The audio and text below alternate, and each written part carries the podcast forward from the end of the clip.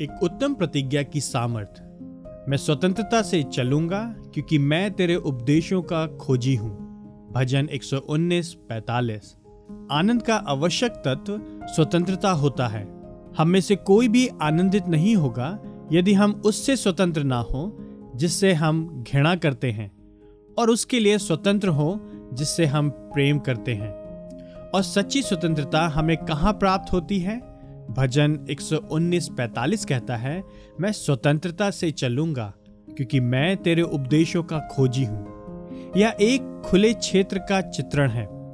वचन हमें संकुचित मानसिकता से स्वतंत्र करता है। परमेश्वर ने सुलेमान को अत्यधिक समझ दी और उसके हृदय को समुद्र तट जैसा विशाल किया। वचन हमें धमकियों से भरे बंधनों से स्वतंत्र करता है। उसने मुझे निकालकर चौड़े स्थान में पहुँचाया है। भजन 18 19 यीशु ने कहा, तुम सत्य को जानोगे और सत्य तुम्हें स्वतंत्र करेगा।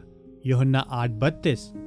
स्वतंत्रता को लेकर उसके मस्तिष्क में जो विचार है, वह पाप से स्वतंत्रता है। योहन्ना आठ चौतीस। या, यदि इसे सकारात्मक रीति से कहें तो यह पवित्रता के लिए स्वतंत्रता है। परमेश्वर के अनुग्रह की प्रतिज्ञाएँ हमें वह सामर्थ्य प्रदान करती हैं जो परमेश्वर द्वारा हमें पवित्रता की मांग को भय या बंधन के विपरीत एक स्वतंत्रता के अनुभव में परिवर्तित कर देती है। पत्रस परमेश्वर की प्रतिज्ञाओं द्वारा स्वतंत्रता की सामर्थ को इस प्रकार से वर्णित करता है, जिनके उसकी बहुमूल्य और उत्तम प्रतिज्ञाओं द्वारा तुम उस भ्रष्ट आचरण से जो वासना के कारण संसार में है, छूटकर ईश्वरीय स्वभाव के सहभागी हो जाओ। दूसरा पत्रस एक चार।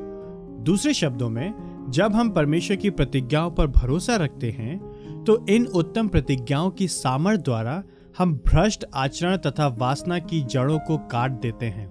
यह वचन कितना महत्वपूर्ण है, जो इन झूठे आनंदों की सामर्थ्य को तोड़ देता है। और हमें इस वचन, और हमें इस वचन के द्वारा अपने मार्ग को प्रकाशित तथा अपने हृदय को भरने के लिए कितना अधिक प्रयत्नशील होना चाहिए। तेरे वचन मेरे पाँव के लिए दीपक और तेरे मार्ग के लिए उजियाला है। भजन 119 105 तेरे वचन को मैंने अपने हृदय में संचित किया है कि तेरे विरोध पाप ना करूँ। भजन 119 11